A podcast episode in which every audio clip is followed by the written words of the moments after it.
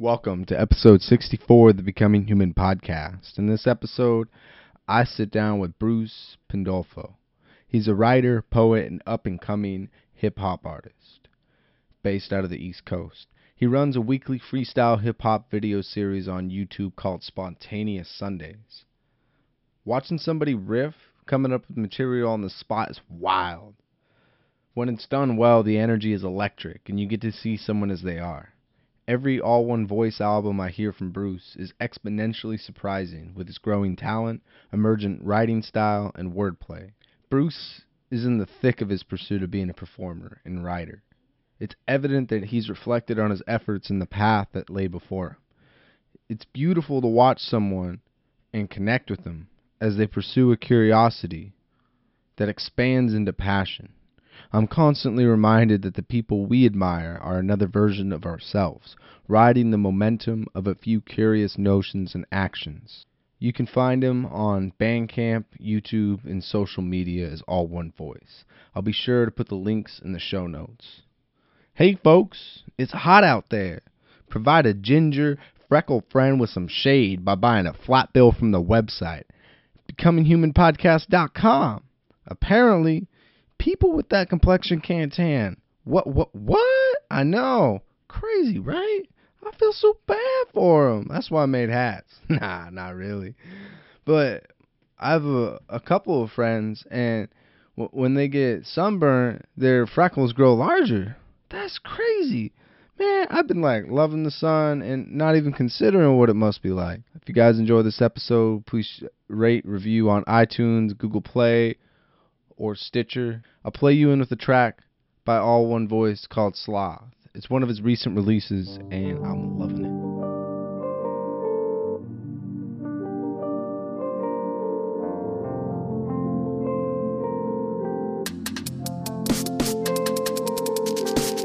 Hazy, lazy eyes open crazily, confused and disappointed. His reactions to a zeitgeist tape scene, aging Apollo, quite moved past high noon, waking our appointed protagonist a handful of years after 18. Kicks off rank sheet, stomach grumbles, thinks he may eat, stumbles navigating a trash mosaic like a found art painting. Turn on his TV, HD, preparing to play Wii. Well, he'll need to work up an appetite to pacify the pain he's had inside for a straight week. Straining, slaving into the bathroom, wash up his face leak, which with morning wood is a hell of a strange deed. Wait, speaking of morning wood, wake and bake, please. Fillet trees, blaze weed, and pancake feast. Fantasy is perfect till the agony resurfaces. Gravely tasting copper in his strained cheeks, spits in the cake sink. Faucet drips, takes drink. What's causing this? He just asks JC. Draw a quick bath, get soaked, skip soap. Mom's Pantene, lather, rinse, nay, repeat. Step out, damp towel. Not daily in his grooming routine, but nicotine stains teeth, so Colgate squeeze. Then he'll brush teeth like Baleen. Vaseline on dry skin, flaking. Then forgetting cosmetics, offset his aching resumes greatly as he's pacing through his parents' place, freeloading, cheat coding, pasty character grabs, use pants, change jeans, plain tea, needs phone. He ungratefully sends mom a livid text. A grocery list with no requests and no respect. Must call physician. He's been a lame, leeching low life like this since the 80s. Parasitic method since his parents sympathetic. Enter kitchen, ain't no need to touch the switch. The sun's arisen, already back to dust. It's drifting. Days weak, bust the fridge and thrust his fist in. Favorably chug provisions, sudden pressure, rage seething like Hades in his frame. He's brittle bent, silhouette a little letter R shape seeps a similar sound escaping out, ululating a deranged screech.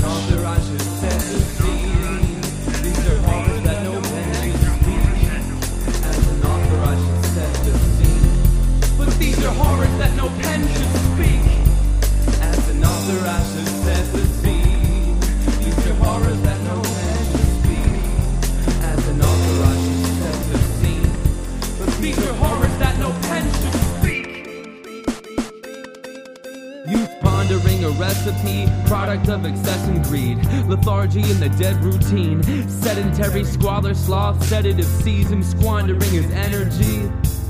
All this thoughtlessly and recklessly, all it needs expending. See, awfully and wretchedly, his body starts to wretched heat. Floating as it's rendering, he's clawing, crying desperately. Popping eyes like Mr. Bean, coughing violent, vexed and green. Sean disguises tension teams, crossing by a levee free. Atomic levels getting speed, and appalling public improv slashed upon the walls impressively. With a sickening, deafening crunch and pop as the climax pressure peaks.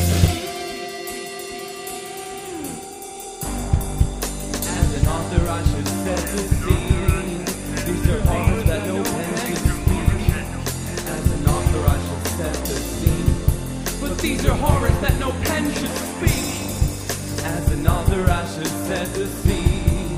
These are horrors that no pen should speak. As an author, I should set the scene. But these are horrors that no pen should speak. Mother walked in unsuspectingly and saw it all viscerally. Lost her lunch and fled and screamed. It isn't often red and pink. Organized confetti streams cover the walls and everything. Amongst ungodly fetid stink. Father called the cops and tended to she, all the while stressed and weak. Authorities assessing deemed it unanimously puzzling.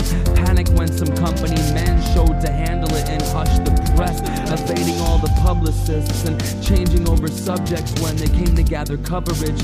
Later in the months that led, police labeled it disgusting. The strangest they had come in contact with, no explanation or a culprit, Lovecraft-esque. To this day, some bring it up, and while the jade horns get the chuckling, the laughter is labored by the first responder team that can't erase the thoughts that stuck in them.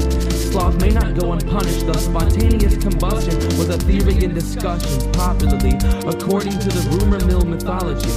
And these rotten things have haunted me, cause while I'm not sure that I agree, the story's true. I lost my son, and I've dodged lethargy doggedly every day, Every day. afraid that it might bottle up. Bottle up. The story's true. I lost my son, and I have dodged lethargy doggedly every day, afraid that it might bottle up. an awesome weekly show called Spontaneous Sundays for quite a while now. Um, yes, sir. This week, you- I believe, is episode, is the 79th week. So, Woo! Hey. so, so we're, I guess, a little over the uh, the year and a half mark. Mm-hmm. Wow. And was it like so? Could you explain to the audience uh, what it is and, and how it started? Yeah. Um. So it's a weekly improv, like hip hop freestyle, you know, recording. It, I guess a show is is an accurate description, but um. And it started as, you know, so basically I'll throw on beats and I'll have either a guest rapper or poet or singer. Lately, I mean, the majority of them, when I initially thought of it, I really wanted to have someone new every time, and it kind of just turned out that schedule wise, it's just really hard to do that, and sometimes I just ended up, and the majority of them now have just been, I'll have a, a different uh, guest producer, um, and I would, I've been poring over uh, Bandcamp pretty often and just doing a discover search for cool producers and instrumental, you know, um, creators and and see how that.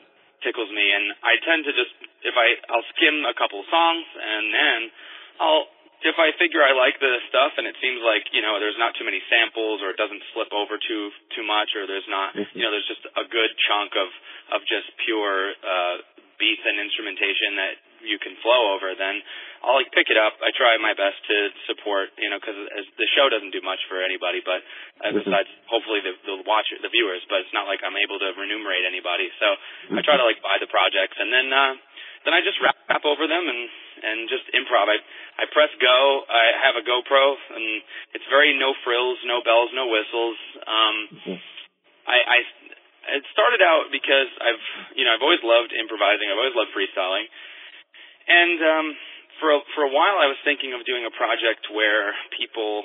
Several years back, I thought of a project where people could just submit prompts, and then I would go in the studio one day and document this whole improv journey and just do an improv album. Uh, You've been running. everyone like a sort of a you know pull topics out of a hat and whatever happened in that moment that was a recording of that song and um and and just you know I nowadays at the time there wasn't any live streaming so this was several years ago I'm dating myself but um so at the time there wasn't an option, but now if you did that, you could do live stream. You know, there are a couple of successful people on like the Busker app and whatnot, or they they just live stream freestyles and people will comment uh, or submit little messages in real time, and then the guy will just pick up that topic, which is things I've done live in my shows, uh, in my concerts for a while now, um, since almost the inception of what I do. But um, yeah, so it was really also it was a matter of not knowing how I would go about it. I didn't have um I didn't have the technology available to me and around so last two Christmas I guess two Christmases ago now, a bunch of my friends um pitched in and surprised me and my housemate he got together and he got uh probably a pantheon of like 20 or so of my friends and asked them to contribute and they all pitched in and, and bought me a new laptop. And he just one day was like, "Hey," because I was running a Toshiba satellite from like mm-hmm. 2007 for about 10 or so Ooh. years. It was like an old junker thing. I couldn't even like I at best I was like able to go online and then mm-hmm. write on it, and you know, and that was kind of it. It was pretty clunky. And uh, have you oh, have you always had friends that would that would do that for you though? Is is like to help you out um, like that? I mean, I always I, I am blessed to be surrounded by good people, and I, I tend to, you know, I I am kind of a I always keep people like around me if I think of people like I don't let go of people easily and I also don't hold it against people when they you know just have distance or they get involved in something and they disappear for a little while. I'm always the person who like if I think of you then I'll probably message you for no reason. Like if in the Rolodex of of connections I've made in my mind, like if I think of someone, I probably just will be like, hey, you know, just thought of this thing about you, or this when I heard this podcast, or I heard this song, I thought of mm-hmm. you. Send it over and and let that be. And so, you know, I have a, a nice variety of friends, regardless of how often I see or don't see them, and they all happen to be uh, remarkably generous, and and that's a great example of that. I was like in tears when I got the card; I couldn't believe it, and. uh and in that same time, I had sort of a nice little surplus of money because I was working some extra extra hours, and I got myself uh, a GoPro, and I was like, you know, I'm just going to jump into it and do it. And you know, it's not going to be pretty. It might not be. It might not be g- greatly edited or anything. And I realized mm, I decided, you know, whether it was self-serving or not. um, mm-hmm. I decided, you know what, like the no frills, the no cuts, no edits, and you know, at best, you know, I put on, t- I put text and I do fade in and and a fade out, but you know, yeah. I mm-hmm. put the text of what episode it is and who the producer or the guest rapper is or whatever, and and that's about as technical as I get with it, which is something I might change and something I'd probably like to change as this thing continues, but um, I decided that it was better to just start something and then figure it out as I go than to just wait around for the perfect moment because I think a lot of people get trapped and stifled by that. And there is mm-hmm. no perfect moment. And this conceptually was something that was it almost benefited from that you know? It was like well I don't want to do a lot of cuts. I don't I don't I want to be as true to capturing the rawness and the vulnerability of of what this is. And I remember it was like September I recorded one and and I was like, I didn't really know what I was doing with editing and how to post it. And then also, I found myself initially like really reluctant because I was like, oh man, there's a bunch of moments where I look really stupid or I'm slipping up a lot and it's awkward and, you know, and then I said, well, that's the greatness of this, you know, that's the humility of improvising is, you know, for me, some of the, the best moments in improv, whether it's musicians or rappers or whatever, is when you see someone fall off and pick it back up and mm-hmm. the fact that you can see someone's like mind almost happening in front of you. Um, mm. It's and it's it's sort of this unabridged version of of someone trying to to do a craft and trying to just think out loud and stream of consciousness, whether it's you know instrument speaking through their hands or whatever, or their skills and or it's literal words and speaking. Um, I decided like that's what I wanted to get across and what made me decide to do it this way, which became like a way grander version of the concept of of doing the album, uh, aside from it's not always so interactive.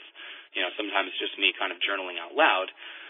Um, mm-hmm. it was that I I heard a um I I read an interview with one of my favorite rappers uh, and and people in in hip hop, uh, Sage Francis, and he he said something about how he stopped freestyling at shows because it stopped being fun for him when, when technology came into play and everyone was just staring at him with their phones recording. And it was like not mo it wasn't in the moment as much. It wasn't as live. And the stuff that you would say off the cuff that would just kind of be dorky or stupid or potentially just offensive because you said something dumb and you were just in character and goofing in the moment um or said something out of character. Uh, now it was immortalized and it was to be judged. You know, he felt that people were probably judging it, you know, and judging him or whatever, just as much as they would judge, you know, an album that he poured over and slaved mm. over, you know. And uh, mm-hmm. I decided I wanted to subvert that fear entirely and use the technology to instead uh, confront all of that. And I know my music tends to be really pedantic and and very uh, sort of like laboriously written, and it leaves a, I leave a lot of like layers to be unearthed, and there's a lot to think about, and it can be really heavy. And if any, if you spend any time with me, like that's definitely a part of, of that. But I'm also kind of a goofball, and I, you know, and all these other things that that doesn't always necessarily come through the music. And I was like, well, this is an opportunity to just flex or just to express myself and as raw or real, whether it's happy, whether it's serious, whether it's sometimes aggressive in a sort of ironic way, or if it's if it's really melancholy, like this is an opportunity to to do this and to present that to people, and maybe they'll get a kick out of it in the meantime. And mm. that's kind of what it's become now. It's just become this sort of weekly cathartic ritual for me. Um, whether it's something fun and communal with friends, or I just jump in my car for 15 minutes, press go, and then whatever happens happens and you've gotten, uh, you know, you've sort of gotten this clip of what my brain was like, reflecting on things, or just whatever happens to be pouring out of the the uh, lingual palette of of my psyche, you know. yeah, mm, I think it's it's awesome to be able to to watch you develop um, over time, and even you know having those moments. You're right where you slip up. Um, it's it's very relatable. Or even if you were to say something you know offensive that was just right, right off the top of your head or, uh, or silly, that, that's very much who we are. And I think sometimes it, it can be hard, less and less now with um, the internet. However, when people would go on for those, you know, like 15 minute interviews on TV or something, you'd only get a snippet of who they are, and usually that's a very manicured version of who they are.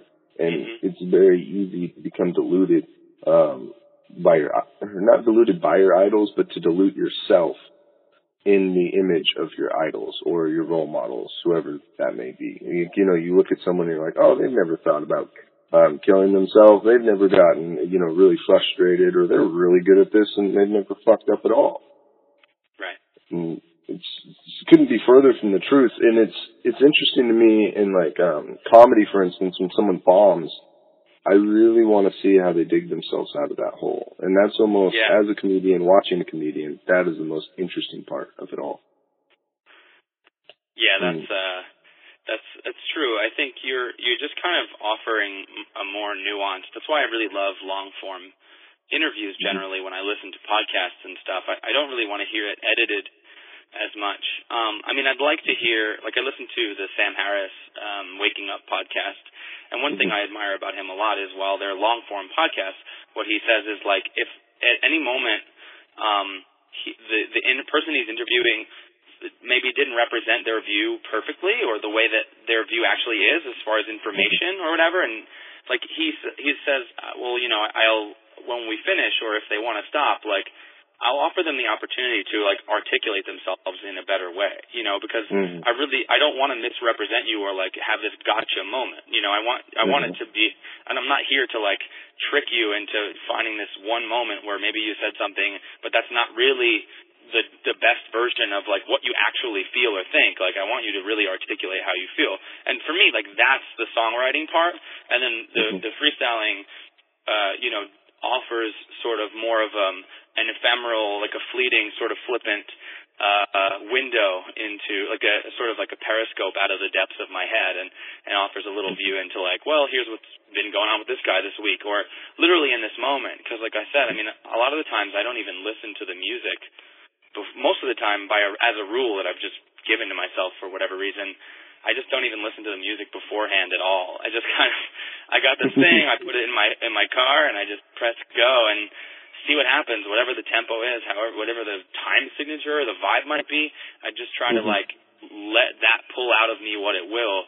Um and there's a couple of them that are like I look back and I'm like, "Oh my god." Like I was really I really apparently needed this one to to really ventilate some things that were you know dredged up in me and um mm-hmm. it's fun i mean it's a it's got a really small audience but uh, it seems like people enjoy it and i i think it's helped me uh gain, gain a lot of confidence um or just ex- accept and enjoy that i have you know this capability or this skill and and make me more comfortable with utilizing it and mm-hmm. um I think like one of the most annoying things is when people are like, "Oh, you freestyle or whatever? Okay, go." Oh, you know, as a comedian, I'm sure that, "Oh, you're a comedian? Okay, be funny now." You know, that's that's not. I don't know. That's not really how it works. Like, mm-hmm. sure, I guess I could, but that's funny enough. That's I mean, maybe it's that I'm in my comfort zone, just jumping in my mm-hmm. car and talking to a GoPro or whatever. But that is what I end up doing to myself. I'm like, I'll just be eating one minute, and then I'll be like, oh yeah, I still got to do that. All right and then I jump in the car and drive around my neighborhood for 15 minutes, and I really do put myself in that situation. But mm-hmm. uh, I have a friend Elliot Green who I had. He's a he's a poet. I've known him for a long time, and I had him on an earlier episode. I, I don't remember what the what number it was, but um, he at some point uh, kind of stopped writing because when he was performing, he didn't want the responsibility. He didn't like the responsibility of memorizing everything anymore. Um, mm-hmm and yet he didn't want to perform with like paper in front of him and so he mm. just started like improvising almost exclusively with every performance and we the the same episode or the same week that we perform we uh, did the episode together it might be like i don't know episode 7 or something or 5 so it's way back mm-hmm. it's last year but I just saw him get into. We went to a house party. It was like um, a political event where we were all like getting together and talking about. Um, I think at the time it was like right after Trump, and it was the immigration, the initial immigration ban talks and mm-hmm. whatnot, and so it was like a signing party and a petition party and stuff, and you know, really fun stuff. um, but uh, they also had a bunch of um, poets performing and uh there's this whole group of people and he and we're talking we're talking we're hanging out we're watching these performers and he's like oh okay i think i'm to have to you know perform soon. And then he's i just like watch him do this get into this medit- meditative state and then he just goes up there and he's completely engaged and engaging. It's not like he has his eyes closed and he's hiding away and he's just going. He's just entirely in the moment. And it was i had like pins and needles. My hair was standing on end. It was just crazy to watch someone do that and be doing the high wire the the high wire act of improvising in person to people in such a vulnerable way. And and I said like he literally the way he describes it is like he opened he says like in my head I kind of like open a door and I imagine like I just kind of like imagine myself that I'm going into like my head or I'm going into this creative space. And I just kind of walk myself down the hallway into a sort of like hypnotic uh, canal of of my thinking, and then I just like open myself up to being the conduit for whatever is happening in my brain and whatever like however that cross references my skill set. And like he performed these two unbelievable like slam poetry pieces that were completely off the head and he hardly missed a beat. You'd think he had rehearsed it and wrote it for hours. Mm-hmm. And uh it was just in, awe-inspiring, and and wow. it was that's something that I'm finding myself able to get to in some ways, and that's something that like a project like this and an experiment like that really like is helping me to achieve like a new level of growth as an artist, which that's always mm-hmm. exciting to me to find a new avenue or to get a little more comfy and, and to approach it humbly like that. And then to have the accountability to say to the public every week, hey, this is going to happen, you know, it kind of puts me in a, well, you have to do this corner. Um, mm-hmm. I've, I'm indebted now to, you know, again, not like there's all these people sort of waiting with, with, you know, jittery and drooling, but, um, I've kind of created that expectation in my head and, uh, like I have to deliver, and so it puts me in a position where I've got to do that, and it's very, it's very fun and humbling, and and exciting. So I'm glad you're getting something out of it. Has um, creating like a this show has it helped you in your performances um, as a hip hop artist? Um, I think so. I mean, it makes me more, like I said, it made me more comfortable as an improviser. Mm-hmm. So, like, even in, like, I used to want to plan to do, um, a freestyle, like maybe every show or every other show, and sometimes I would just kind of chicken out of it, and I would just feel mm-hmm. like sometimes people are feeling it, sometimes people aren't. And now I kind of just own it. I tend to think that everyone, maybe this is a personal problem, maybe this is more widely uh, some you know there's some more wide experience of this, but I tend to think that everyone has the same expectations of me as I do, and it turn and realistically probably no one has the same, no one mm-hmm. has as as harsh expectations of me as I do. Um, so it's just like okay, we'll do whatever I deem to be good, and and frankly, as long as I'm enjoying myself and feeling like I'm growing and being true to myself, that should be enough. Mm-hmm. Um, I shouldn't comes through to the crowd. Rep- yeah, like I shouldn't externally reference for uh, like any kind of like validation or any kind of like to see who's holding the cards up. But as a performer, you always kind of think that. I think you you know, I mean, you don't want to just not have this devil may care attitude and not consider mm-hmm. at all because otherwise just keep it to yourself you know so at some point the audience does come into play um so i'd say that it helped me with confidence in bringing me out as an improviser more um and also it blossomed into a new opportunity that i have uh, with my friend Kev, who's been on several episodes, as well as my mm-hmm. DJ uh, Second Nature, and now we're doing like a live version of this, as though Ooh. we're sort of lounge the lounge musicians or performers um, in a in a venue in Forest Hills, which is you know in the Queens area, and um, at this bar, and we just did our first one uh, last Tuesday, and we we did like all the, it was like whose rhyme is it anyway kind of where we had an easel we had like an, an easel and words, and we had people like come up and write words down or draw pictures, and we had people call out topics, and we had um, and we we would do all these little games we invented. We battled each other, we compliment battled each other, and we did oh, this thing so we cool. called the uh, yeah, it was great, and we did a couple other little games and and whatnot, and we ended up going for three hours straight, literally three wow. hours straight, and we we paused a max a cumulative amount of time of maybe five minutes. Mm-hmm. Um, and we didn't even realize, you know, we were just sort of in in the flow in the flow state, mm-hmm. uh, and um, and so that not only became like not only were we able to do that, and not only through this was I given an opportunity, both like you know financially and whatnot, and we'll see what that grows into. Mm-hmm. But uh, it kind of put me in a position where I was comfortable enough, and I met friends. I've also like made closer friends by doing the series, so mm-hmm. that's kind of helped as well. But yeah, I think it just really comes down to it's helped me to feel more not only confident, but it's loosened me up a little bit as far as mm-hmm. how and what I do um when I'm performing and when I'm around people. It's it's not just a matter of like feeling like I'm deserve praise but and and being confident, but it's also that hey, I can I can loosen up. I know I'm going to deliver and I can call upon my skills and I think what that does is it gives you a little more control um, mm. and which only results in better things for everybody, right? If you're able to, you know, if you're able to really harness what you're doing, well, then you're mm. able to, ha- to finesse it and have some have some grace to it because once you're comfortable, then then you it just means that you're doing all these things in like not as knee jerk reactions, but as seasoned reflexes, and it's mm. definitely helped me. You know, now I have a documented uh hour like you know probably a day straight worth of improvising at this point.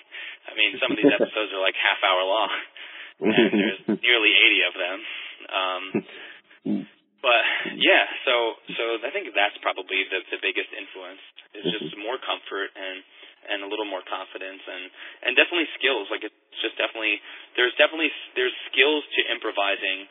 As much as you can't practice it i think there is uh you learn different um you definitely learn different strategies to picking yourself up like you said like when someone's bombing you learn ways to pick that up uh mm-hmm. just as when I'm performing writing or written stuff you know I know when I mess up I know how to you know, I've always like, okay, if I slip up words, well then I'll improvise, or you know, and I'll just I won't miss a beat as as long as I can help it, and no one will be the wiser, or that will be cool when they notice it, you know. Um, slipping up doesn't have much of a bearing. Like uh, I'd almost think of like slipping up, where some people were like, "Oh, that guy sucks," and in my opinion, slipping up's just like getting tired when you run, or uh something of that matter. As in, it's like it's something that is bound to happen during the process, and it's all about really what you do in response to it, and, and how you can use it as a creative stimulus, as opposed to letting it be a negative thing and tank you. Like, Yeah. Yeah, I think I think that's true as well. And I, I forget what the exact quote is, but there's uh I think there's something about um something by Miles Davis about improvising and he basically says like if you miss a note like you just use that as the jumping point for a different one or it just takes you basically like if you get derailed it's just an opportunity for you know a detour kind of uh, is basically the analogy um and that's exactly how I think about improvising and it's exactly how I think about uh, so-called slipping up on things is like, okay, well, this is the new opportunity. Like I'm just going down that way. Like if I drop the rhyme scheme or I say a random word that you know wasn't what I expected, well, it's okay. Then that's that becomes I start thinking off of that thread, and it's developing those quick reflexes and and really the the perfect balance of being both uh, surrendering completely to whatever is about to happen, but also maintaining a sort of light-handed control uh, or a sort of like a light grip over over what you're doing. Um, because I find that the best I don't know if you've ever experienced this or seen this, but I think like the people who often don't even do any like they don't maybe let's stick to rapping. Like people that don't rap, sometimes they'll be surprisingly good just because they don't have any expectation for themselves and so they don't as long as they're free and open enough, like maybe I don't know, they're at a party and they drank a little, or and they're just goofing off, or they smoked or something, and and then they're like, yeah, let's freestyle, cool. Um, they have no judgment in their head of themselves, and that does a lot. It, it creates a sort of you know uh, writer's block, and I think again, I, maybe we've talked about. I don't remember in our last talk, but like Yeah. as far as writer's block goes, you know, I think it's just we get in our own way because of our expectations. Our expectations sort of tighten the filter more and more around what we allow out of ourselves until it becomes a, a blockage, and we have to chip away at that again, you know, again, and it's uh, very self-imposed. So I find that like the more you're able to be ego-free, or the more you're able to be like, hey, sometimes this is gonna suck, and that's okay, and it doesn't matter at all. Like it's just a moment, and it's fun, and uh, that's what a lot of the interactivity of of the live stuff is about. Is like people just enjoy that this is happening, and again, like most people can't do it. Uh, but I think like when I encourage people, that's something I was just saying last night. I'd love to do is get more people who don't really necessarily even rap or whatever, or don't feel like they have anything to prove when they when they start talking.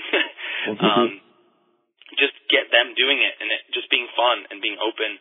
And you know, I, I find that those kind of those moments bring out surprising things from people, and they'll say some crazy lines, or they'll say some really funny, interesting thing once they just kind of get into the groove of it and they start riding the beat and saying some stuff and not being afraid that they look stupid. And that, that Mhm. probably is true across the board of experiencing life. Is once you stop being so self-conscious about it and overly aware, then you're able to just act in the moment, and it all becomes so much more fluid and enjoyable and rewarding, right? So. Mhm, and relatable too.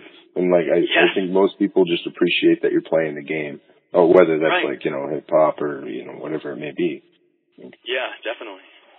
Mm, I've had that time and time and again when I would go up and I would do uh, poetry or someone else would, and sometimes you'd get the person who would, um, including myself, uh, would bring something up, and it would be completely, you know, written, and they would just put the paper up in front of their face and they'd read it, and it'd come off kind of dry. However, everyone would celebrate them Mhm. for coming up there, and Right. I mean, that's that's the uh, the number one fear in the world is public speaking. Remarkably, um, so I think again, I always tell people that, and I'm always trying to encourage people. Like, if you have something you want to do that's creative, please just do it. Like, Mhm. you'll help you. You'll probably help other people, or it'll be something they can enjoy as well. And why not? You know, Mhm. who, who cares? What's what is good anyway? Like, it's, what is, just don't just make. You know, just whatever. And but again, it's like about like you said, is most people wouldn't even do that. Most people wouldn't even go up. So the Mhm. fact that you're doing that at all, I'm always stunned by it. Like I have close friends that will say stuff like that. They'll say like, I don't know how you get up there. I don't know how you do that. That's just amazing in itself. I'm like, what do you mean? I don't know. I feel so at home, but it's just because I've been doing it enough that it's, I realize that it's just it's nothing else. It's not it's nothing new. It's nothing wild or insane. You're just I think it's just something natural in us that it's scary to like you know for our monkey mind to be you know in the face of dozens of other faces or maybe hundreds or whatever and have all those people potentially deriding us or whatever. hmm And um, that's the thing that that I find with like even with any performing, I've always heard that uh, most of it is just getting out of your own way, and um, I, I see that more and more when I when I get up because I mean everyone's personality it appeals to a certain niche, like how you're saying where with your albums, right? You do a lot of writing, you add a lot of layers and intricacies and s- some people will get turned off by it, but some people will get turned on by it because, like, a- as an individual, you are not so um, what is it? So strange or so unique that nobody can relate to you. That is almost impossible by definition. Right. Yeah, I mean that's something I've always said to people, or I've always I've often thought is that uh, just be a human being the way that you are, and like you know exactly. That's the whole idea of the all one moniker, right? Is that like the thing that makes us uh, the thing that makes us all um, united is also that we're all unique in some way, but you know, we have so many commonalities and we have so many, there are so many people that you'll be surprised once you le- legitimately open up, you know, will relate to what you're saying or what you're doing, whether it's conversation or through art. Mm-hmm. That like, exactly, you just have to kind of find the, the sort of group of people that are somewhat like-minded when it comes to mm-hmm. art, at least so that they can enjoy it. But if you're be, you're coming from a human place, so innately, you know, just by sheer statistics and by sheer like psychology and biology and humanity, that's just going to resonate with some group of people, you know. Mm-hmm. Mm, I, I love the way that you articulated um, how you feel about performing. Because when you say you feel so at home with performing, but you can recognize that over time that that's something that you fostered. Yeah. And like people like uh, Tim Ferriss, right, where he is an author and he does like the TED Talks among many other things and his podcast and if if it weren't for um, the countless hours of audio that he has, I would have assumed that oh, this guy is just some fearless dude who exudes confidence, right, and has this expertise that he was just given.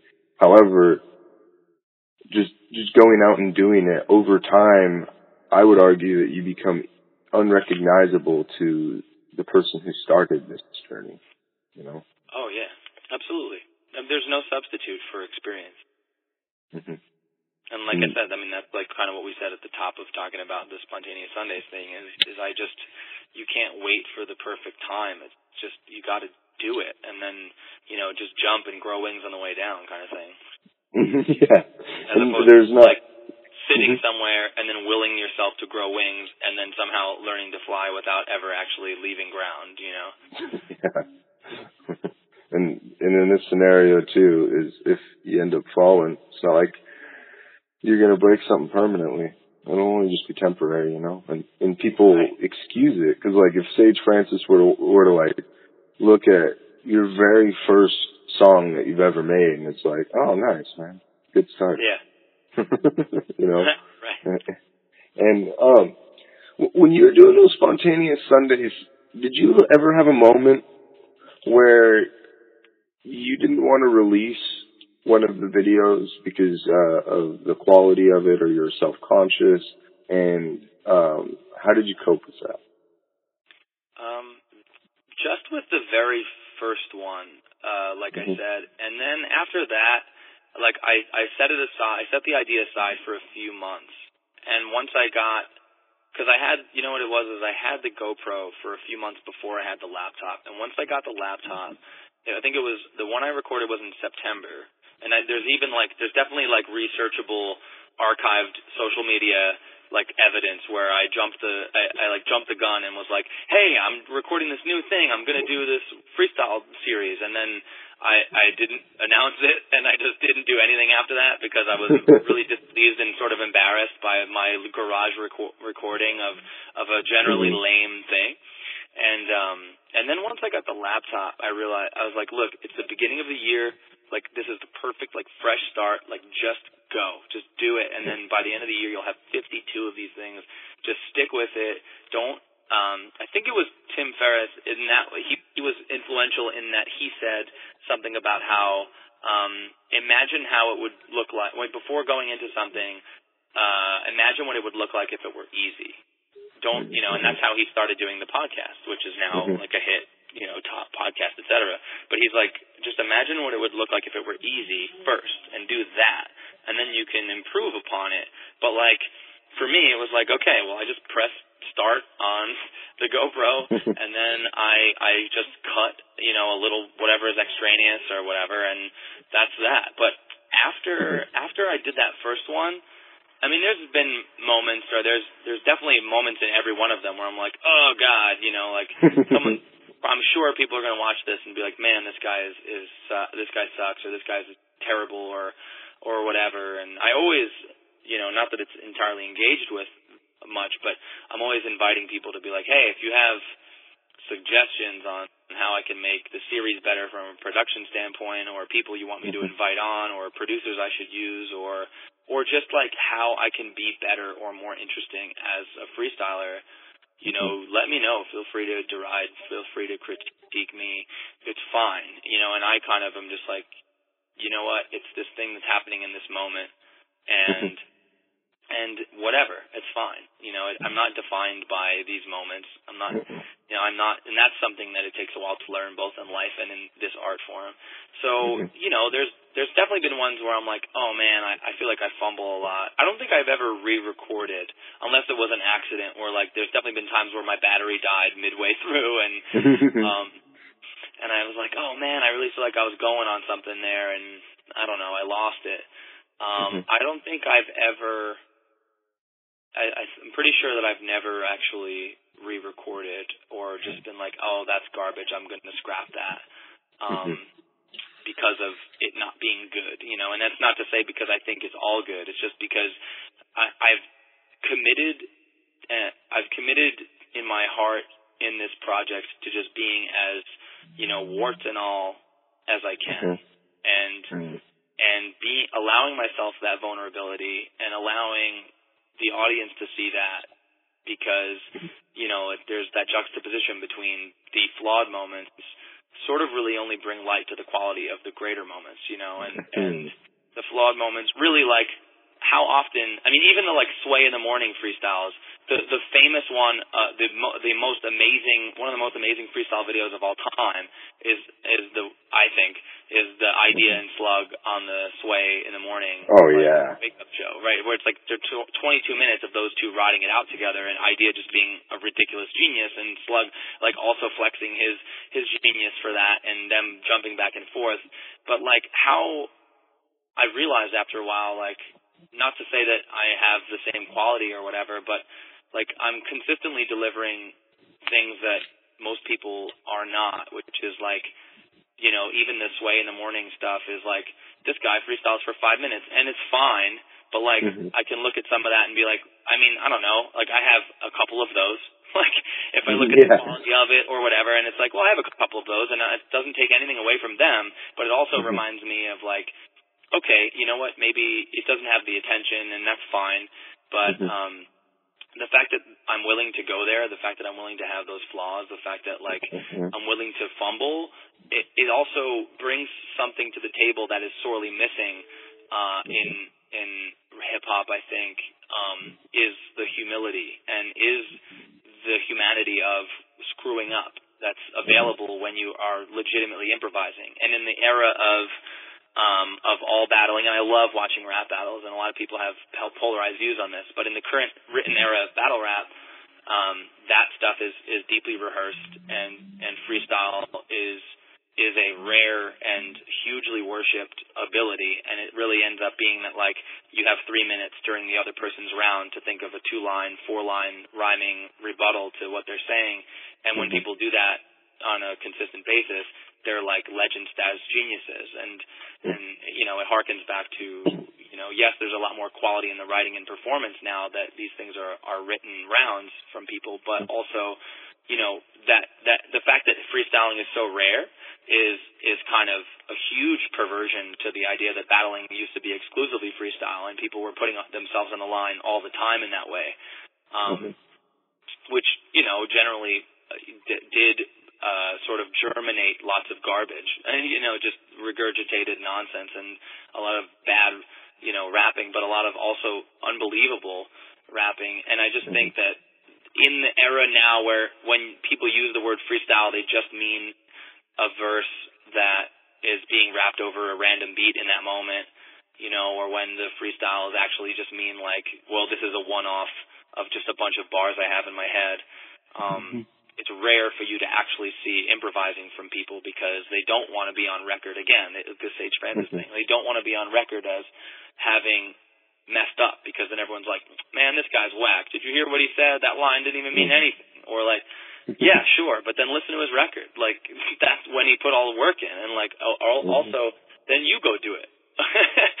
yeah, exactly. You, for, you put a beat on and talk for ten minutes straight, and tell me that you're going to have a seamless flow of constant ideas and punchlines and intricate wordplay, et cetera. Like, mm-hmm. no, that's not going to happen. But you'll probably come up with some interesting stuff, and it'll be pretty fascinating to watch someone's mind at work. You know, mm-hmm. for five to ten minutes or whatever, if you can take the time out and that's also I, I'm being very I don't know not I'm not saying this as like a, some sort of uh, smart person for this, but I think it's very mm-hmm. um or to praise myself, but I think it's almost roguish. It's almost it's kind of a little bit self-defeatingly rebellious to do mm-hmm. videos that are 10 minutes long um uh when in a time where you know people click stop after 30 seconds and a minute or whatever and I'm kind of just you know, maybe that's working against me, but I think there's also something to the fact that, like you said, if you're distilling everything down to an Instagram video, if you're distilling all your thoughts down to a tw- to a tweet, there's mm-hmm. something lost there in the nuances that happen once you actually open up uh, the conversation a little more, or you're actually able to spread your wings, you know, because otherwise you're just kind of dive bombing a point home and hopefully it, it hits, you know. Mm-hmm. but when you're you're expressing the like a level of vulnerability through it all too. I mean, like, right. if you're going to talk even about a touchy subject and it's been well crafted and well honed, there, there's a certain level of uh, of guard that's been put up at that point, even because you know like how to get everyone on your side. You're not you know figuring it out in that moment, and that's great, and I have a lot of respect for that. However, when I'm like watching you, like if if you're having a hard day, right, and you come yeah. in and you were to do a freestyle and well, that's going to be incorporated in that freestyle, and some of it's not going to work, or some of it's going to be really morose. However, that that's you, without yeah. a question. Oh yeah, in the, in the last couple months, that's definitely happened too. Or like I said, it's just been like a cathartic, you know, like things with my personal life, and then I just get I get in there and I'm like, you know what, I'm going to use this as a way to talk about this, and I'm mm-hmm. not going to, you know, name drop anybody, and I'm not going to talk about, but I'm going to use this because it's my platform and it's my thing and it's honest and it's raw because maybe mm-hmm. I'm not ready to write the songs about it or maybe I'm working on the songs about it but I need to talk about this now or I need to think about this out loud now and so you know there's been you know you can search through the last few weeks of or the last few months of the series and and catch a bunch of things where it's like oh man you know like I've had people mm-hmm. message me be like just watch the new one. Is everything cool? Like you seem you seem like you're in a, in a tough spot, and I'm like, well, you know, I appreciate you reaching out, and you know, I'm sorry I made you feel weird or whatever, but like uh, in another way, I was kind of glad, you know, not for attention or anything, but just, just that you know, I I sincerely captured or represented myself in an unabashed mm-hmm. way that was unfettered and unedited, you know seem like you're as if you're not hiding yourself in that sense. And I have the similar things because a lot of it's ironic as I listen to you just recount how how you started that show and your approach to it because that is exactly my approach to how I do the podcast. And in the sense that it was like I want to do these things. Um, however, I don't have the gear, I don't have the proper ideas or any of these things. And I'm like, well, that is probably better manifested over time. Right. And if I just start now and I ask the questions that interest me now, I I'll figure it out. I, I'll find my wings and I'll figure out how to spread them. Um, and it's it's very exciting to do that, it, and it takes a lot of weight off because you don't have to be this um, like preconceived notion of who you should be. And the ironic thing is, is when you have, like we were saying with writer's block, if you have a preconceived notion of who you should be, oftentimes you won't connect with your audience. Mm-hmm. Right. Because you get so obsessed on this thing, and oftentimes we delude ourselves in who we should be or what the expectations are, like you said, because the self-imposed expectations that are rife with um, with bias influences that are sometimes beyond our own perception. Right. And right. like, you know, if you have like an inadequacy issue, um, that can manifest itself in, in a way that my work doesn't compare to my idols or whatever. And in reality, everyone's like, oh, I really like this, but you're relentlessly not releasing any of your stuff because you're afraid. Right. Um, and I think I also think to the point of bringing it to the idea of you and I both starting something before we felt maybe we had the adequate um, technical gear or we were able to get the right, you know, guests or whatever it might have been.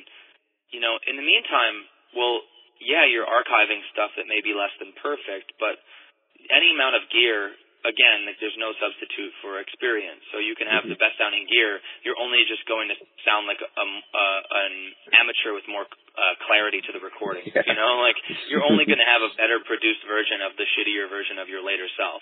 So you might as well get the equipment. You might as well just get the um, experience because the experience, the of you know you asking the right questions or figuring out how to do the right edits in the audio or what you want to do for intros and outros and how you want to present yourself or you know me getting different cameras and camera angles or how I'll play the music or what guests I'll have on all that stuff will come in time if we continue to do the work but mm-hmm. you know the the practice that comes of just starting um goes a long way and and will only it can only be good, right? Like the practice can only the rehearsals, the the attempts, and the working all those things out can only help in the long run. Mm-hmm.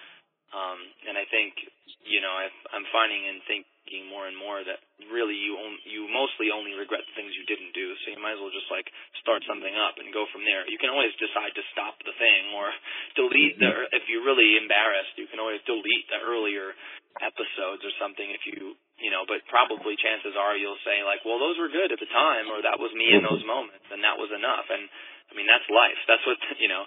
All you can say is like, as long as you, what is it like the four agreements? One of them is is um, always do your best or always try your hardest, and you know, this way you'll at least know. Well, I tried my best, and I'll just take notes for the moments that didn't work. Mm-hmm. But at least I'll always be able to say, well, I at the time, for whatever my capabilities were, my intentions were, I was doing the best thing that I thought I could do with all the effort that I could give it in the given whatever amount of time, or with the given equipment, or what it might have been. Mm-hmm. And then that way, you can't have any regrets, and you know.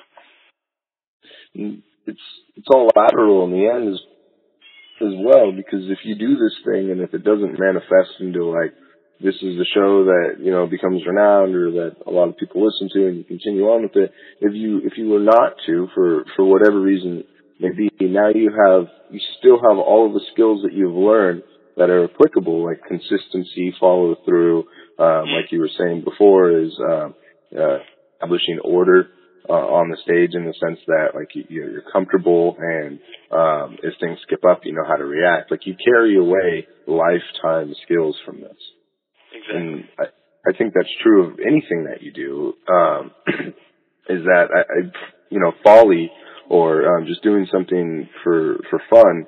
It it has boundless amounts of benefits that will help you out in indirect ways in the future, regardless yeah. of how things turn out. You know. So, what's freestyling like to you? Could you articulate the process as it happens in your mind? Do you start with one subject and then just start uh, crafting things as they come to your mind, or how does that look? Uh, yeah, I would, I would say I think to some degree having a ADD or ADHD, whatever, it's undiagnosed, but it's it's definitely uh, observable. if you spend any time with me uh, or record a podcast with me, um, but uh, I think that that has a lot to do with it, with making that sort of making those synaptic jumps in the sporadic ways that my brain just tends to do. And I think that freestyling benefits a lot from that. I actually know of a rapper from Canada who has Tourette's, and he stated that he felt that that helped him a lot somehow, or that either he was able to stifle it, or that it was something that he was actually able to put uh, to employ in in his improvising that sort of helped him along. But, but in any case, I would say I if it can go a number of ways. In the scenario where I take a topic and I think, and someone says, "Okay, uh, do a song about you know this," um, immediately I'm starting to think of like, all right, not only what are the rhymes available to to that particular word or topic, you know, to to for whatever reason people yell out potato chips a lot when I say like, hey, yell a topic. I don't know why that's the that is it's an insane commonality, but it's something that happens. Uh, potato chips. So immediately I think like I'll run all the I'll I'll immediately in my head, and I kind of do this with songwriting as well because this is just like rapid fire songwriting improvising, you know. Um, but I'll immediately run. Uh, I'll try to compile a word bank almost, or I'll try to compile.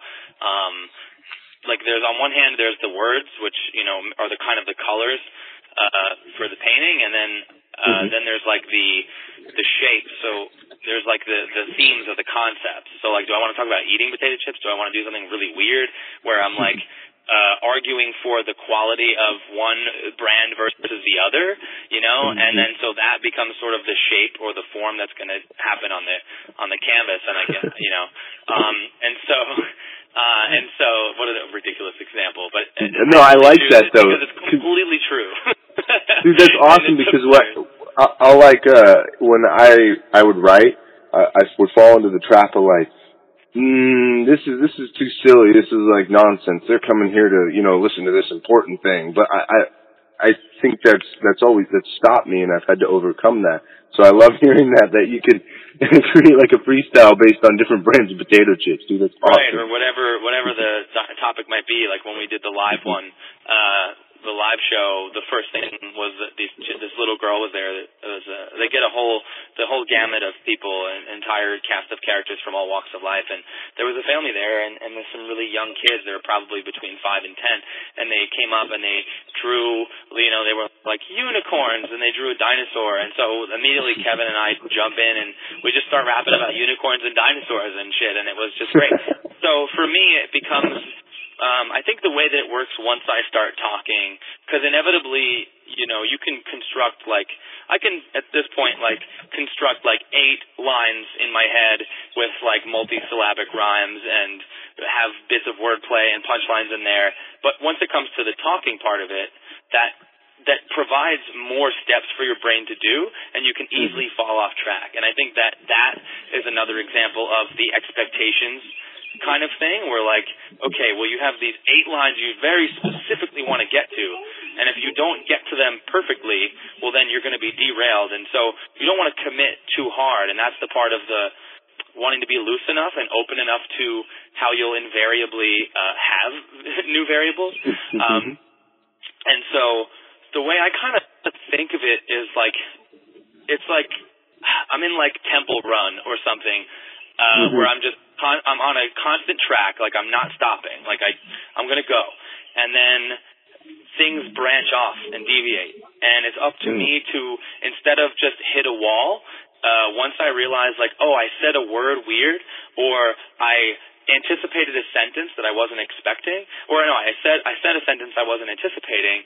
Um, to opt to just take that direction, like the improv the improviser uh, creed of yes and right. So, Mm-hmm. um, okay, whatever. Well, that was that. Okay, then I'll go with that different direction, and I'll just pick up that word or pick up that theme, and I'm deviating and I'm I'm cutting off into that that mode now. I'm cutting off into that theme, and now I'm gonna rhyme or come up with homophones that are in my brain like that happen to do with that. Or I'm going to then talk about take take the focus of the language into whatever. Maybe I said something about uh, something medical. And so now I'm going to be thinking in those terms and just picking up and collecting out of my brain as I'm going with things that are relevant to that and just start you know.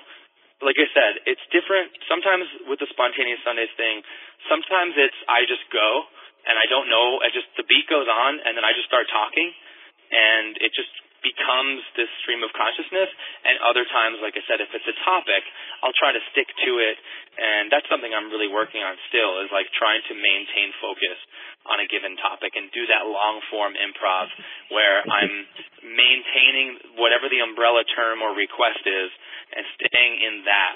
Um, because you know once you it's easy to just have no rules and just grab anything because it's all right. As long as it's it's on the rhythm or it all rhymes it's kind of like oh cool everything's game then but once you compartmentalize it into a box it both gives you like as for a writer that's great because th- when you're given way too many you have the crisis of choice you know where it's like I can't make any choices because I have too many. Um, Oh, yeah. when it comes to freestyling it's like well now I'm limited by a lot so it's a much bigger challenge. So um, I would say it's it's kind of like just r- like running along a track and just following like a sort of like a, a tree of words, you know, and, and just being like, well, okay, that, okay, it prompted that, and I just run in that direction, you know, uh, verbally, vocally, um, Mm. and then, okay, that, someone said that, and if, and if I'm going back and forth with someone, I'll maybe pick up their rhyme pattern, and like, I'll have the like Terminator drop down menu of all the options of like, oh, he said this, okay, these are the, the 15 words I can think of that rhyme with that, or that are relevant to that theme, um, Mm. how do I get there? You know, like what am I going to say? How do I get there? If I've set a line and I want to and I want to settle on whatever that line or that word is, then like okay, cool. You got to think a couple of lines ahead. Um Mhm. and you're like, okay, well, like I said this, now what's the next thing going to be? Okay, now how do I legitimize like how do I make that make sense in a sentence? Um why would I get to that like why would I say that word next? And so that's kind of like I don't know if that's uh, an adequate or visual enough of an anal- uh, analogy or metaphor, but that's kind of how it works for me. To me, it's this ephemeral. That that is it's of interesting. Like, it's like an intangible thing because uh, it really is one of the most amazing sort of paradoxical balances to me of of the maintaining a, a grip and a constant control of where your head goes and and yet also being open enough to you know like you control where you're going because you have the skill set to do that, to vocalize it, to play the instrument, whatever. But in the same time, being open to the mistakes or open to what someone else is doing to influence it, and then just being able to jump in however that happens to invite you to do so. Mm. Mm. It's like a really delicate balance of order and chaos. Because like when we're talking right now, we're we're freestyling this whole conversation. hmm you know, like Mm. we're inventing the sentences as we go, unless they're things people have asked us before, and they're generally, you know, canned answers to some degree, right? So Mhm. they're things we've thought about before, and now we're just sort of like doing a loose, uh, a, a loose performance of those thoughts. But generally, and I say that to people a lot when they're like, "I can't freestyle," I'm like, you, "You're freestyling every time you talk, as long as you're just Mhm. having an open dialogue." And so it's just you're putting a little, a couple more rules on it. Well, it has to be this Mhm. rhythm, or it has to be this tempo. Uh, it should rhyme. You know, uh, that's it. It should have this melody, but otherwise, you're just talking. You know. And or- order is something that that is um, that is ingrained over time through routine. As I've seen in you know many things, like right now, like I know not to be offensive, right? Like in, in the sense that I shouldn't uh, belittle you or or any of those things. Um, I also know how to structure a sentence, right? All of those things were uh, learned behaviors that o- over time we have internalized as people. Generally, by the time you're like a teenager, um, you know, or a little later, earlier. And that's what it sounds like to me is just when you're up on stage, you're having that balance between order and chaos because um, too much order is tyranny or too rigid and it comes off as plastic and unrelatable and too much chaos, it just, it becomes nonsensical in that matter. And right. over time, the stage as a newcomer, as an amateur, is chaos, period. And then as you develop some amount of order for like, oh, this is what it's like to be up there. Okay, these people aren't gonna like ostracize me or kick the shit out of me because, you know, I'm, I'm not good at this. And it's like, right. you establish that order. and when you're in freestyle, when you're freestyling, you're allowing other people to, uh, invite some level of chaos and you transition it into order by making some story out of it. And that is yeah. an insane relationship to have with your audience. I love it. Yeah. That's that's one of the things that's a great way to put it. And I think that's one of the things that I, I would say it's like, hey guys, throw a mess at me and, and watch me make some sense of it. you know. Or uh or watch how as soon as I go there's going to be some form uh, to like I, I'm going to be able to utilize this form in a complete like insane way. Like it's like watching someone somehow be able to operate a it's like oh you know what this is great this is like it, when you watch someone do um like one of those speed runs on guitar hero and mm. they, all of the options are coming up, and it's just up to them to hit the buttons at the right time. Like I've got this tempo, my mind's racing, this is happening. Okay, I see these options, the options, the buttons, meta, you know, in the analogy, these are words that are coming up, and I just have to land on them, or these are concepts that are coming up, and I just have to land on them in the right way.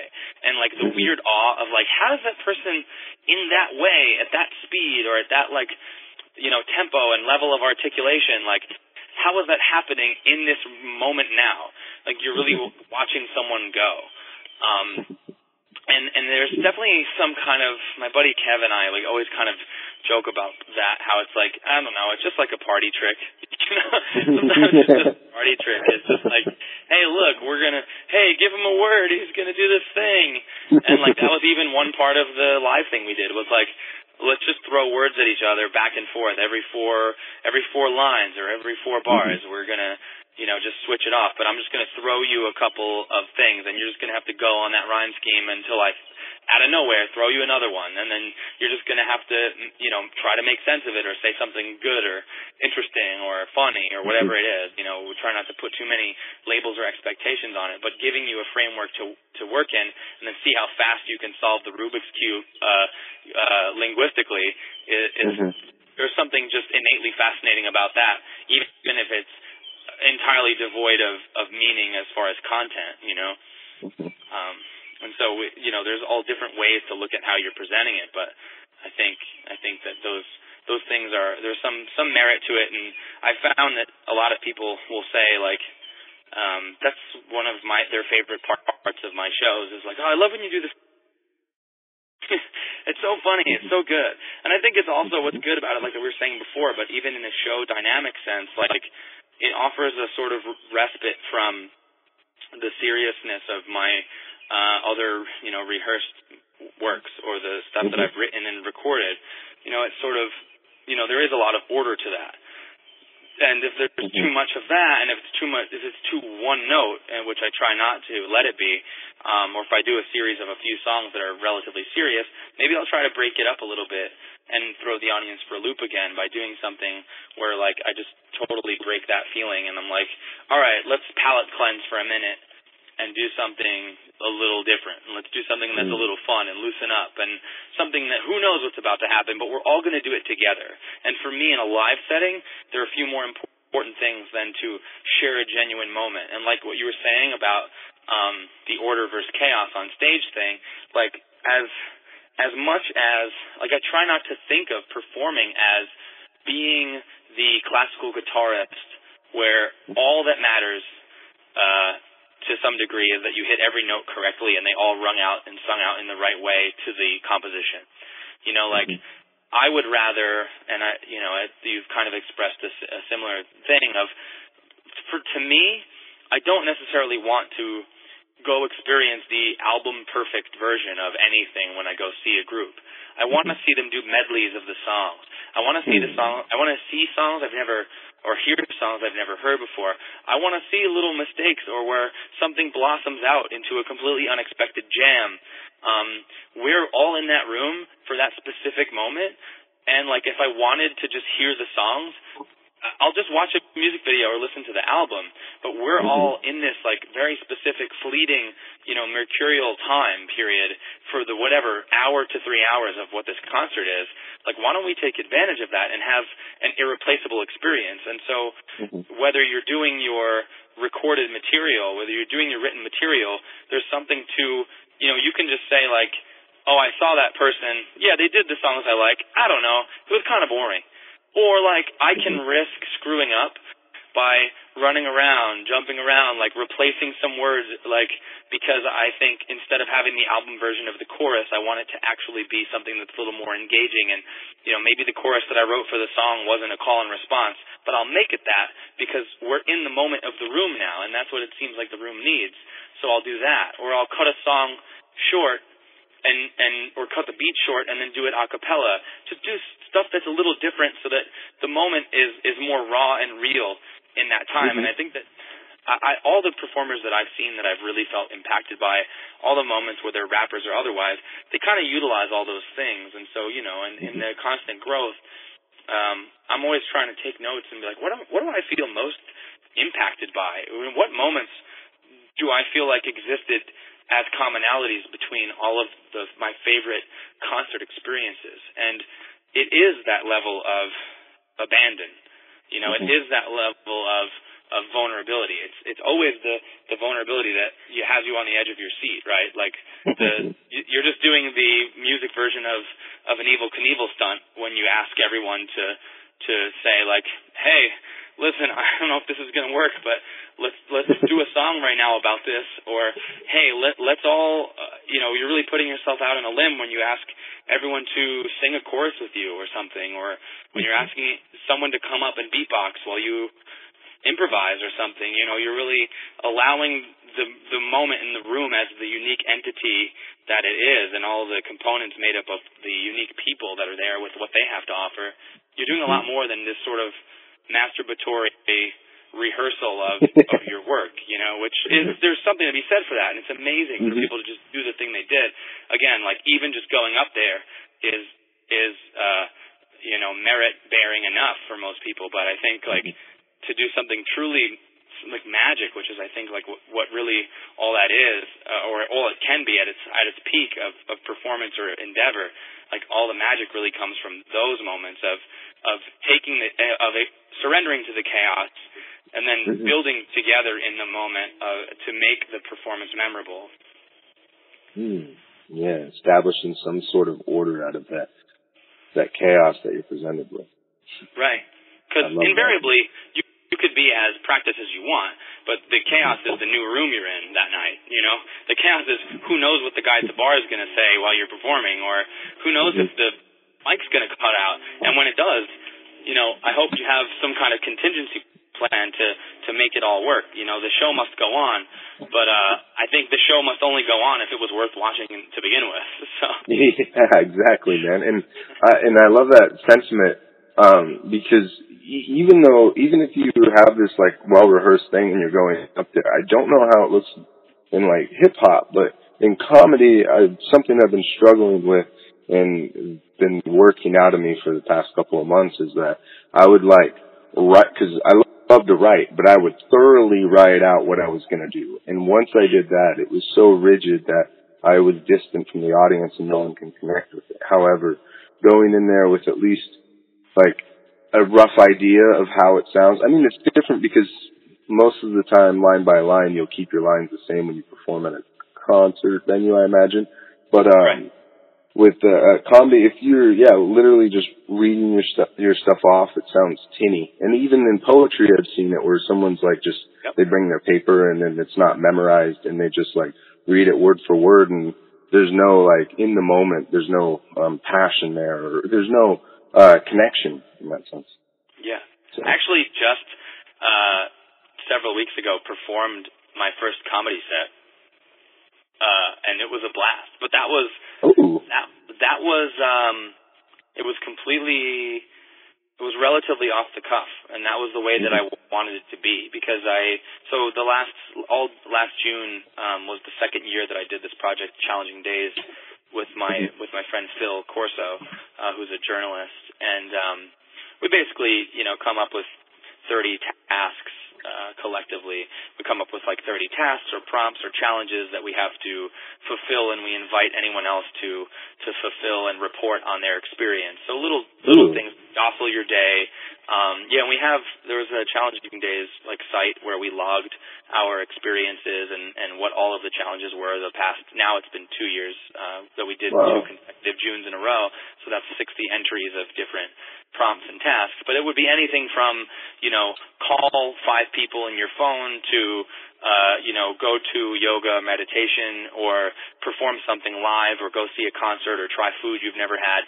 Just little things to kind of change up your perspective and derail you a little bit, just to see what might have happened, you know, uh, and and to Mhm. maybe get something out of you or out of that specific day that um, you know never would have happened. So anyway, one of the one of the things was perform something live, and and I decided like, well, like the day of, I was like, you know, the only thing I really haven't performed live is is comedy, and people have been suggesting I do that for a long time, and I've thought about it a lot, and I was like, fuck it, and I called my buddy, uh, one of my friends up, and I was like, hey, you know any comedy open mics or anything happening? And uh and he said yes, and so he met me there, and I just that day I was like, oh man, all right, I guess. So I just, but I didn't want to rehearse really. I didn't want to write stuff down.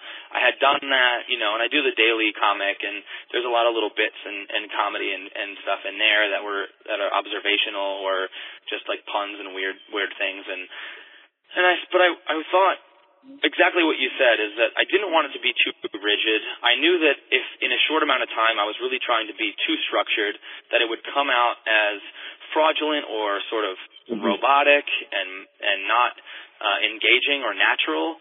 And I Mhm. think like I think for the most part, I feel like the majority of people are at their funniest when it's a it's a moment that's not manufactured or they're being just completely open and vulnerable, whether it's on stage or off. And um and I felt that that was particularly true of myself. And so so that was my strategy was just like, well, I'll think of a couple things and maybe the order of how someone could talk about, but I'm not going to touch pen to paper and I'm not going to commit to anything really. And when I go up, I'll just go and see what happens. And it went really Mhm. well actually, and um, and it was a lot of fun. It was a ton of fun. And again, funny enough, just like the freestyle, like asking, for lack of a better term, like asking like pedestrians or non-rapping civilians to to freestyle, uh, I actually found myself less nervous to do that than I am even with the craft of rapping or poetry that I've been doing for 10 plus years on stages. You know, like I found myself way less um nervous and I think it was I mean an accumulated or a, a combined effort of all the time that I put on stages, but also because it, I was just kind of going up as a gag. You know, I, I didn't have all these expectations of myself to be, you know, the next Louis C.K. or to be George Carlin or anything. Like, yeah, that'd be amazing. That'd be great, and I think they're gods of what they do. But I also mm-hmm. like, I knew I was just going to go up and have fun in a moment, and hopefully it was funny or or it was enjoyable, and that was my only expectation, and that was very liberating. You know. Yeah, exactly. And and that's and I love that because once again, it's that removal of the expectations and the um doing things that are seemingly unrelated to the thing that you're you know spending all of your uh your time on or that you love the most is surprisingly insightful. Um, Yeah, there's lessons in everything. I mean, even people that you don't enjoy from an artistic standpoint or whatever, you can definitely learn some version of some technique from them just as much as the people that, you know, you genuflect to from a creative standpoint. Yeah, exactly. So you got a new song that's uh, out now. It's, I do. um, it's very yes, dude, I like it. I like it very much. Oh, where can people go and find out your latest songs? Um, so that one is exclusively the, the song's called Sloth, and that's exclusively on Bandcamp. Uh, so it'd be all on voicenow bandcamp dot allOneVoice.bandcamp.com, and uh, and that'll be up there.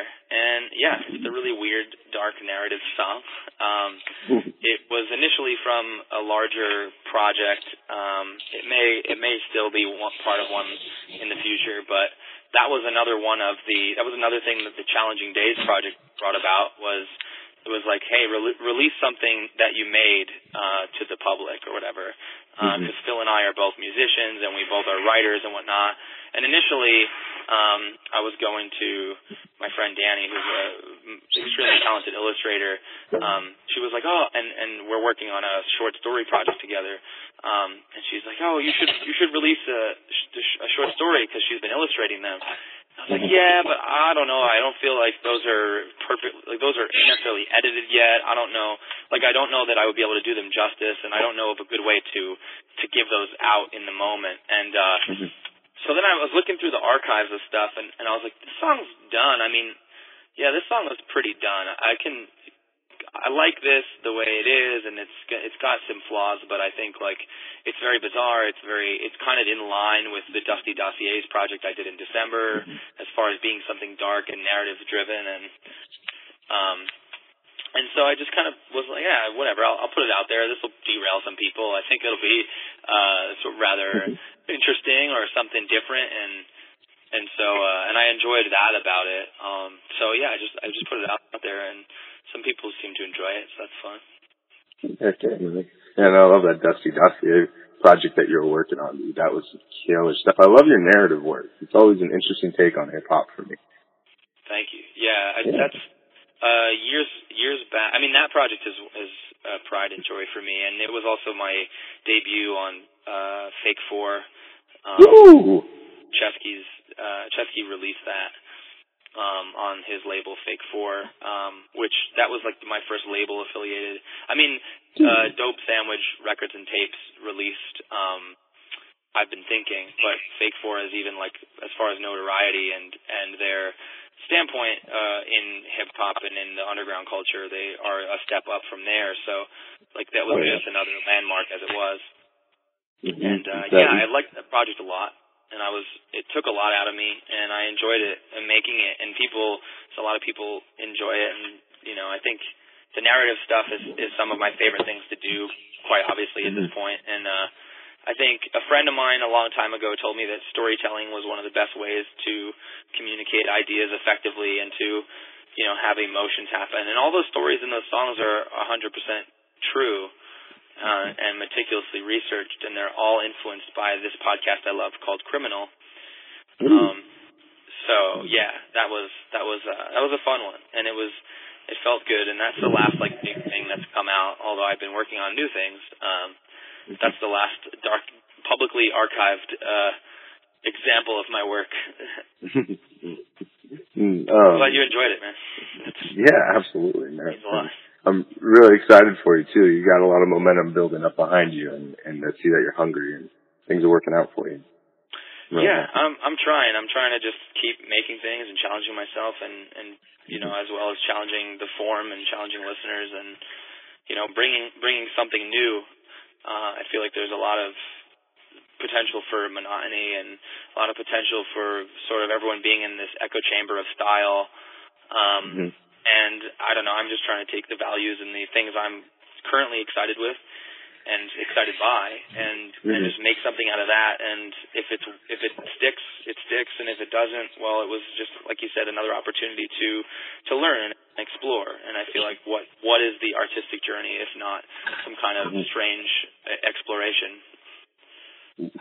Yeah exactly. And just that pursuing what your curiosities and excitement is very evident with your work um, and that's the most fun thing in my opinion, um, with any pursuit going. Uh, is, is there anywhere that people can go check out your work from Spontaneous Sundays to your music? Um, so the Spontaneous Sundays is all logged on my YouTube channel, which you are free to subscribe to for free, uh, for freestyles. Um, it is, uh, youtube.com, uh, slash all one voice. Um, I attend. I attend. Uh, what am I saying? uh, I occasionally post these as well on my Facebook page, just because uh, Facebook circulates its own videos more often than if I post links from external sites. That's just how the algorithm hates artists. Um, yep. Exactly. uh, you know it. You know, you, you you have your own experiences with that. Um, but yeah, so so YouTube.com slash all one voice. I like I said, and like you've said, uh, every sa- Sunday I post something, um, and people are are free to you know try to influence it however they want and, and suggest people I should you know have on there, or suggest artists, uh, musicians, or you know even topics or things I can approach or how I can change change it to make it more interesting for them and myself. Um, and then the Facebook is, I think, uh, just facebook.com slash all one voice. That's kind of my handle for everything.